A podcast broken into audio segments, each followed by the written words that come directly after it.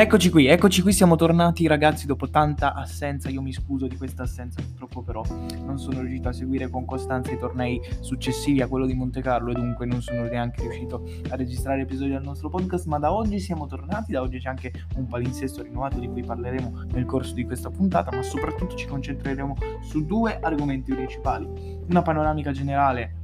con un'attenzione particolare ai tennisti italiani per quanto riguarda il torneo di Madrid e un occhio anche agli internazionali d'Italia che sono iniziati oggi con le prime partite e anche i primi tennisti italiani che sono scesi in campo e anche una sorpresa delle qualificazioni sempre riguardante un tennista italiano. Ma cominciamo subito perché non abbiamo tempo da perdere. Partiamo da Madrid e partiamo dai tennisti italiani in campo a Madrid. Partiamo da Lorenzo Sonego. Sonego purtroppo continua un momento molto complicato della sua stagione, della sua carriera in generale, un momento da cui sembra gli sia molto complicato uscire, un momento difficile le cui cause sono difficili da individuare, non si capisce se sia un problema fisico o un problema più dal punto di vista della mentalità, della concentrazione, insomma. Sta di fatto che neanche questa volta Sonego riesce a imporsi, diciamo, a fare un bel torneo. Purtroppo viene eliminato infatti al primo turno da Jack Draper, un avversario totalmente fattibile per lui come tanti di quelli che ha affrontato quest'anno, che però purtroppo l'hanno battuto. Quindi continua un momento difficile per Lorenzo e speriamo che ne possa uscire presto e sinceramente spero che possa succedere all'Internazionale d'Italia. Gli Internazionali d'Italia l'anno scorso sono stati decisivi per lui perché l'hanno portato a fare il salto di qualità definitivo in classifica fino al 21esimo posto, è stato poi il suo best ranking, ora sarà al 28esimo, ma insomma siamo sempre lì intorno. E l'Internazionale d'Italia dell'anno scorso con il raggiungimento della semifinale aveva, come detto, fatto un salto di qualità interessante, un salto di qualità che è stato quello definitivo, che aveva dato lo slancio definitivo alla sua carriera, quindi chissà che non possa ritrovare la concentrazione, la mentalità, la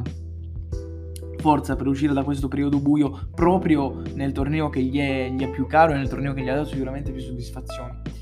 E quindi speriamo che Lorenzo possa ritrovare la condizione proprio grazie al torneo di casa. Andiamo avanti perché è un capitolo italiano molto lungo quello che abbiamo da affrontare a proposito di Madrid. Andiamo avanti perché c'è da parlare anche di Lorenzo Musetti. Ecco, Musetti fa un bel torneo perché comunque vince partite difficili, vince partite che sinceramente non mi aspettavo che riuscisse a vincere, non lo vedevo in un'ottima condizione e infatti non ero convinto che potesse andare avanti, diciamo, da quando è entrato nel tabellone principale, e questo per una ragione, perché aveva faticato molto alle qualificazioni, aveva faticato molto a entrare proprio in questo tabellone principale. Mi ricordo la partita contro Moro Cañas che l'aveva fatto faticare parecchio, infatti si è conclusa in 3-7, 7-5, 5-7, 2-6 a favore appunto di Musetti, che aveva perso il primo parziale, poi si è riuscito a rialzare negli altri due, e quindi la stanchezza dovuta alle qualificazioni pensavo l'avrebbe condizionato, non l'avrebbe portato a fare un torneo soddisfacente, diciamo così, e invece non è stato così perché Musetti entra nel tabellone principale e batte Ilya Ivashka, un avversario non facile in generale, ma soprattutto sulla terra rossa che è una delle sue superfici preferite. Lo batte Lorenzo dopo aver perso il primo set 6-2, vincendo di nuovo come contro Moro Cañas il secondo e il terzo set stavolta per 6-3 e 7-5 e quindi accede ai sedicesimi di finale. Qui Musetti diciamo che fa una prestazione di nuovo convincente perché comunque scende in campo senza i favori del pronostico contro Sebastian Korda. Io non pensavo che sarebbe riuscito a battere Sebastian Korda, invece ribalta il mio pronostico. E di nuovo, perché io non pensavo che sarebbe riuscito a battere Sebastian Korda? Perché fondamentalmente anche la partita contro Ivashka era stata molto dispendiosa dal punto di vista energetico per lui e pensavo che Korda, un avversario comunque suo pari, forse un po' svantaggiato dal fatto che si giocasse sulla terra rossa, ma comunque un tennista di altissima qualità, lo avrebbe messo maggiormente in difficoltà. Invece Musetti fa una partita sontuosa, lo batte 6-4, 6-3, senza appello, quindi una partita spettacolare da parte di Lorenzo, che quindi con un'altra prestazione ottima e dimostrando di potersela giocare. E quest'anno secondo me per Musetti è molto positivo, perché ha raggiunto risultati interessanti, ma anche quando i risultati dal punto di vista dei tornei non sono arrivati, sono arrivati dal punto di vista del gioco espresso, ed è questa la forza di Musetti che quindi accede agli ottavi. E purtroppo però è molto sfortunato, perché accede agli ottavi contro Alexander Zverev. Non è sfortunato, intendiamoci, dal punto di vista del tabellone, insomma. Questo lo sapevamo, che se fosse arrivato agli ottavi avrebbe incontrato Zverev, però purtroppo il fisico non lo assiste. Se la stanchezza non era subentrata nei match precedenti, questa volta invece subentra e si fa sentire anche molto prepotentemente, perché un risentimento alla gamba, mi sembra, alla coscia destra, lo costringe a ritirarsi dopo aver perso il primo set 6-3, trovava sotto, mi pare, anche del break 1-0 nel secondo set, e purtroppo ha annunciato il suo ritiro. È stato anche un fulmine a ciel sereno, addirittura stavo guardando la partita su Sky, addirittura i commentatori si sono detti stupiti di questo ritiro, perché sembrava un problema che stava andando risolvendosi. Aveva addirittura chiamato il fisioterapista, ma sembrava che fosse scemata diciamo la preoccupazione dovuta a questo problema. Invece purtroppo Lorenzo si ritira. Sembrava dovesse essere una scelta precauzionale dovuta al fatto che volesse preservarsi in vista del torneo di Roma, in quanto torneo di casa, in quanto torneo sulla terra rossa in cui lui può fare molto bene. E invece purtroppo non è stata solo una scelta precauzionale, perché il giorno successivo a questo ritiro è purtroppo arrivata la notizia: Lorenzo Musetti non giocherà gli Internazionali d'Italia, e quindi insomma rimane l'amarezza, perché stava facendo una buona stagione, il torneo di casa poteva dargli lo slancio necessario per fare un ulteriore salto di qualità, e quindi dispiace, perché comunque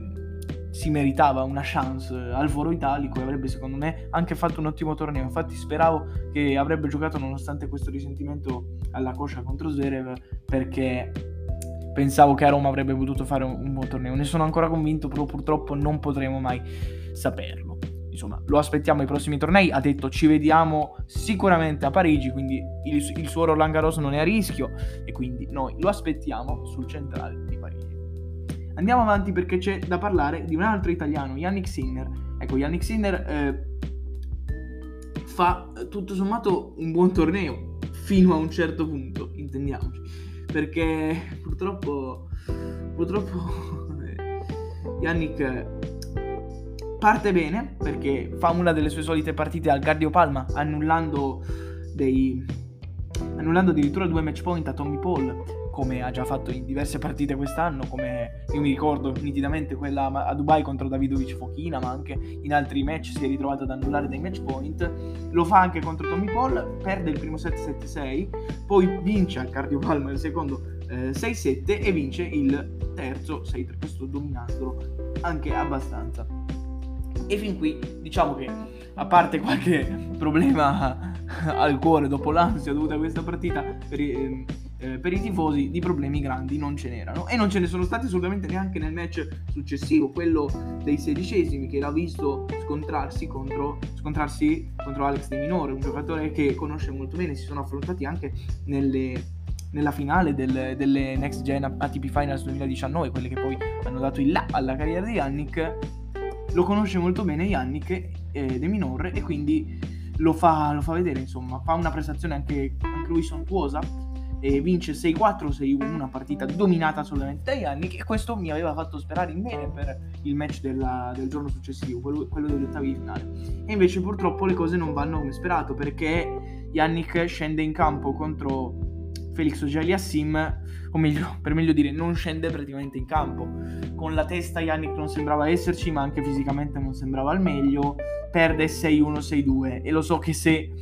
penso tutti foste a conoscenza di questo punteggio, ma se non lo eravate probabilmente siete rimasti stupiti. Sì, sono rimasto stupito anch'io, mi aspettavo un match molto più combattuto, mi aspettavo che Jannik avrebbe gestito assolutamente molto meglio la partita, anche perché Geliassim ha avuto grandi problemi, ha da sempre grandi problemi sulla terra rossa, ha perso una partita da Musetti, quella che ci ricordiamo tutti molto bene, a Monte Carlo. Quindi io pensavo che sulla terra rossa Jannik non avrebbe avuto problemi a battere il canadese, invece probabilmente per una questione fisica anche lui, o anche per una questione mentale, sono problemi che non conosciamo, però perde 6-1, 6-2 da Geliassim e purtroppo rimane l'amaro in bocca, perché è una prestazione non è solo una sconfitta e basta, è una sconfitta che rimane, è una sconfitta che lascia il segno, è una sconfitta che ti condiziona a livello mentale, perché quando tu perdi una partita con un punteggio così pesante non puoi che rimanerne sicuramente colpito in negativo. Però quindi purtroppo per Jannik arriva questa sconfitta tostissima da mandare giù agli ottavi. Speriamo che a Roma possa rialzarsi, insomma avrà il suo match di esordio nella giornata di domani, e quindi speriamo che possa riprendersi subito dopo una sconfitta che ci può stare. Anche i più grandi insomma perdono le partite anche con punteggi così pesanti, però purtroppo non ce lo si aspettava da Jannik. Diciamo che è stato un fulmine a ciel sereno, ma andiamo avanti perché abbiamo altro di cui parlare. Allora, il capitolo italiani si è esaurito. Perché? Perché Fabio Fognini non era iscritto al torneo di Madrid, ha deciso di non partecipare al torneo di Madrid, e infatti già qualche giorno fa è arrivato al Foro Italico e ha cominciato insomma il suo processo di preparazione per il torneo. Insomma diciamo che ha preferito forse anche, per preservare il suo fisico in vista di un torneo molto importante per lui, evitare di sovraccaricare il suo fisico. Quindi gli unici italiani iscritti, come dicevamo, erano Musetti, Sinner e Sonego. Abbiamo parlato di tutti e tre, ma andiamo avanti perché c'è altro di cui parlare. E io, parlando di questo torneo di Madrid, non posso che soffermarmi su un nome soltanto, ed è quello di Carlos Alcaraz. Non solo perché ha vinto, ma per il torneo che ha fatto in generale, perché questo ragazzo sta dando prova ancora una volta. L'aveva già fatto tante volte quest'anno, vincendo diversi tornei 500, vincendo il torneo di Miami, ma questa è la prova definitiva che lui ha già la mentalità di un grande, ha già il gioco di un grande, ha già la capacità di tenere testa ai grandi, anzi non ai grandi, ai grandissimi, a quelli che stanno nell'Olimpo del tennis, perché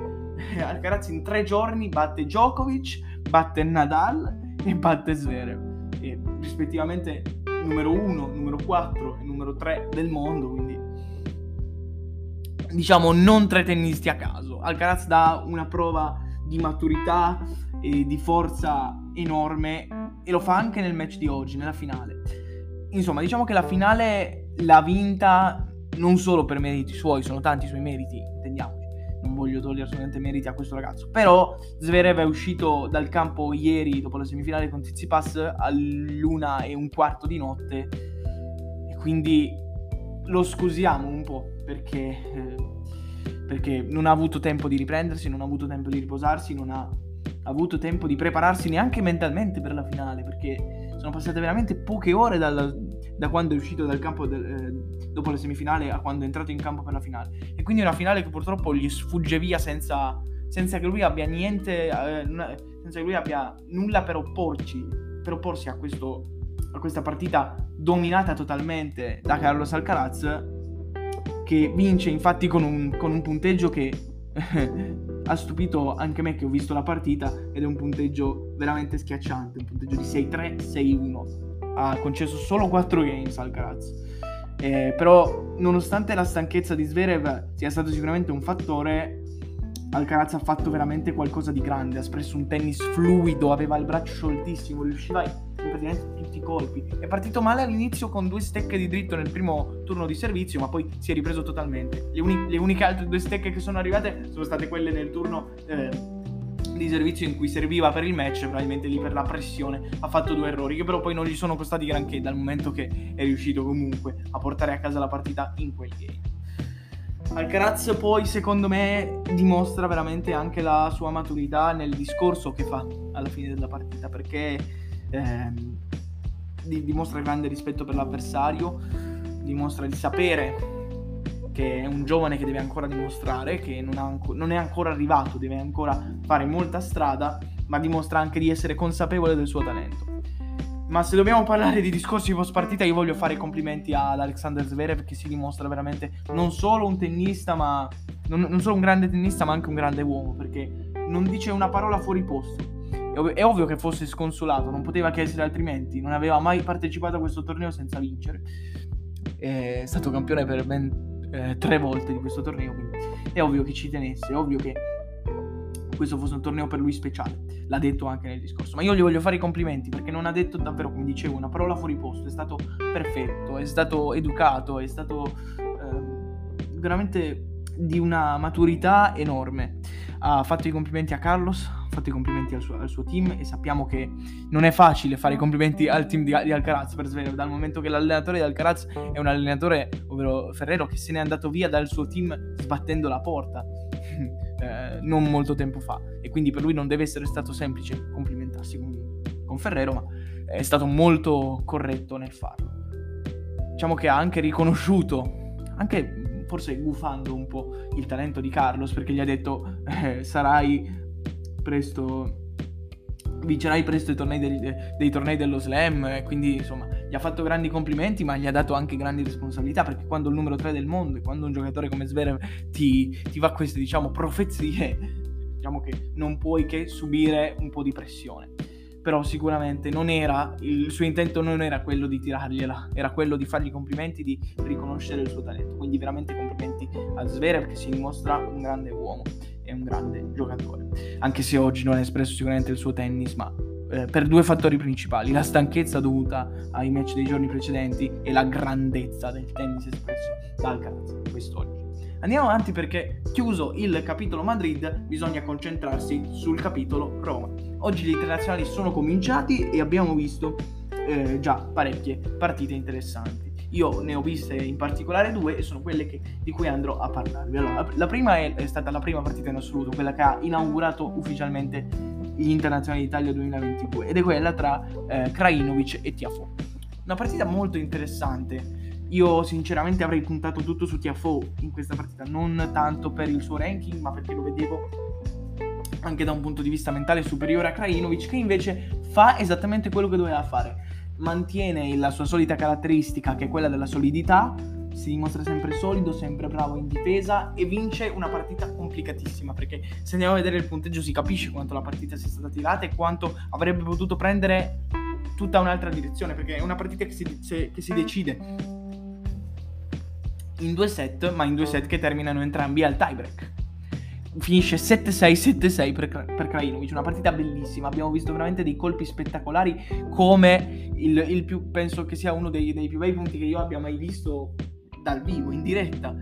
di tennis, ovvero il match point giocato da Krajinovic, in cui ha vinto la partita a tutti gli effetti con un passante incrociato in corsa. Veramente, se non l'avete visto, andate a recuperarlo, perché è veramente un punto spettacolare ed è un po' l'emblema della sua partita, una partita perfetta sotto ogni punto di vista. È vero, ha concesso qualche cosa, ha commesso qualche errore gratuito, nessuno è perfetto, solido in difesa, bravo negli attacchi, non è mai stato fuori dalla partita, ha subito il break subito nel secondo set, poi è riuscito a riprendersi e l'ha vinto alla grande. Capitolo Tiafoe, sicuramente non mi aspettavo questa sconfitta, si è vista tutta l'amarezza che aveva nel modo in cui è uscito dal campo, sconsolato, arrabbiato, non è mai entrato in partita granché, non è mai riuscito a sovrastare l'avversario. Krajinovic è sempre stato superiore, infatti la sua vittoria anche da questo punto di vista è meritata. Sicuramente Tiafoe non ha preso bene questa sconfitta, come è normale che sia, ma non solo perché è una sconfitta, ma anche perché è arrivata in una partita in cui tutti, penso, avrebbero puntato su di lui, e invece Krajinovic dà un'altra grande dimostrazione di essere un tennista molto molto forte. Non a caso è stato tra i primi 30 al mondo questo ragazzo. Quindi partita molto bella quella tra Krajinovic e Tiafoe, e successivamente si è giocata quella tra il primo italiano in tabellone, ovvero Francesco Passaro, e Cristian Garin. È una partita che io ero intenzionato a vedere, ci tenevo veramente molto a vedere Francesco Passaro, che quest'anno è stato semifinalista del torneo di Sanremo contro Holger Rune e ha rischiato anche di vincerlo, e diciamo che con il torneo di qualificazioni che spettacolare che ha giocato si è ritrovato catapultato in una realtà completamente diversa da quella che ha visto, da quelle che ha vissuto finora, ovvero quella di un Master 1000 che sicuramente gli ha messo pressione, ma gli ha anche fatto vivere un sogno. Ci tenevo a vedere questa partita perché speravo che potesse avanzare anche ulteriormente rispetto al primo turno. Diciamo che Passaro non sbaglia granché, Garin dimostra la sua superiorità. Garin è stato anche numero 18 al mondo e quindi c'è poco da dire.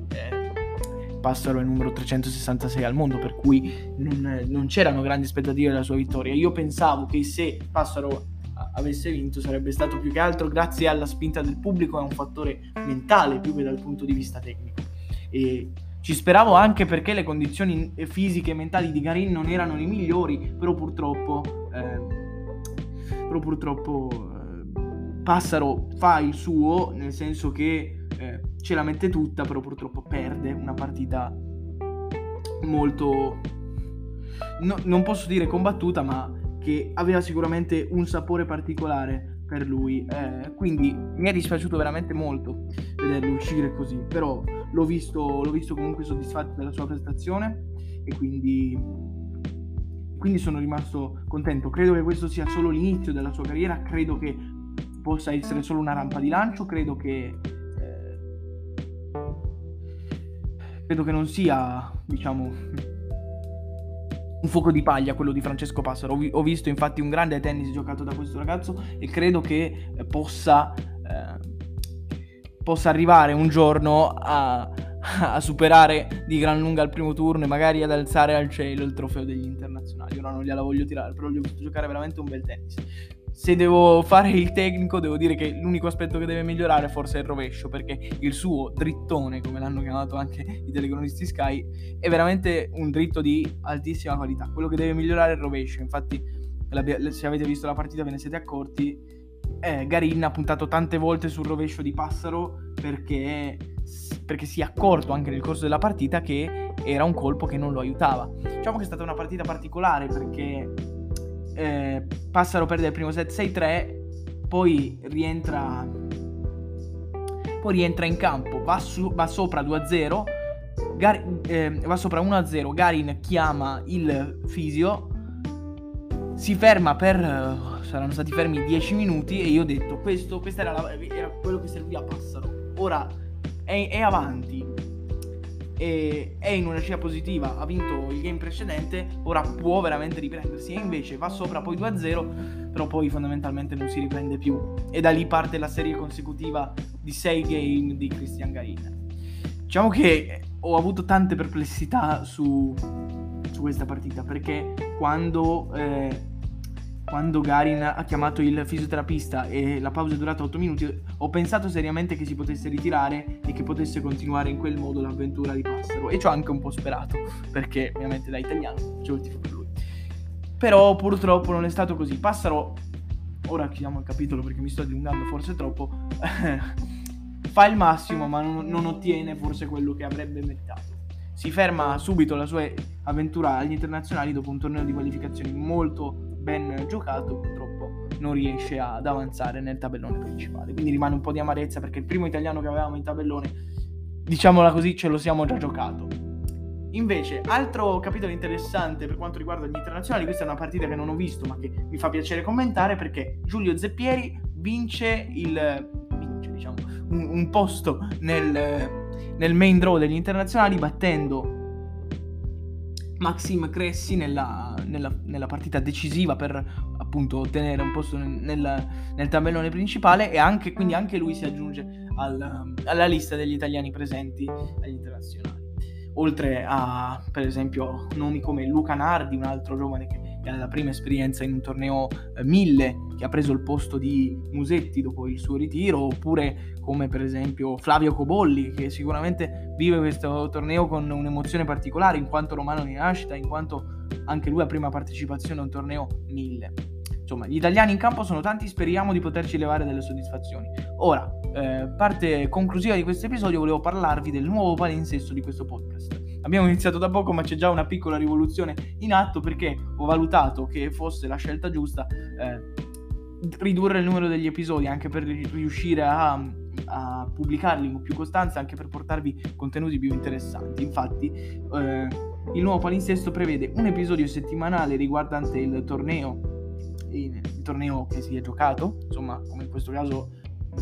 abbiamo visto Madrid, poi c'è stato lo speciale dedicato a Roma, perché diciamo che i due tornei si sono sovrapposti, ma normalmente avremmo commentato semplicemente il torneo di Madrid se non si fosse appunto sovrapposto un altro torneo. Quindi il nuovo palinsesto prevede, come dicevo,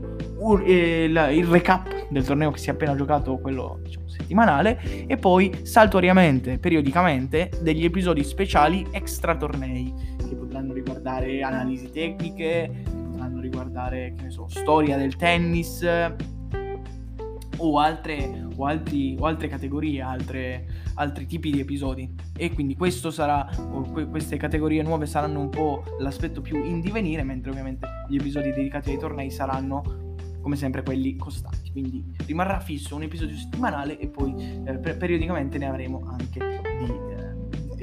un secondo episodio settimanale. Ovviamente questo cambierà un po' in vista degli slam, perché per esempio ho già valutato che quando ci sarà il torneo di Wimbledon vorrei provare a fare un daily, diciamo, visto che credo che riuscirò a seguirlo con più costanza perché gli impegni scolastici me lo permetteranno. Vorrei fare con voi, vorrei seguirlo insieme con voi giorno per giorno, quindi vorrei provare a fare un daily di Wimbledon, commentando ogni giorno le partite appena giocate, le partite della giornata appena trascorsa. Non so se sarà un progetto che riuscirò a portare a termine, spero di sì. Mi prendo questo impegno con voi e spero di riuscire a mantenere questa promessa che vi faccio. Ora concludo, vi ho annoiato abbastanza per 26 minuti e quindi vi ringrazio per avermi ascoltato, vi aspetto settimana prossima con il recap del torneo di Roma e per prepararci insieme a Roland Garros. E niente, vi saluto, vi ringrazio nuovamente per avermi seguito per questi 26 minuti e 11 secondi e come sempre buon tennis a tutti.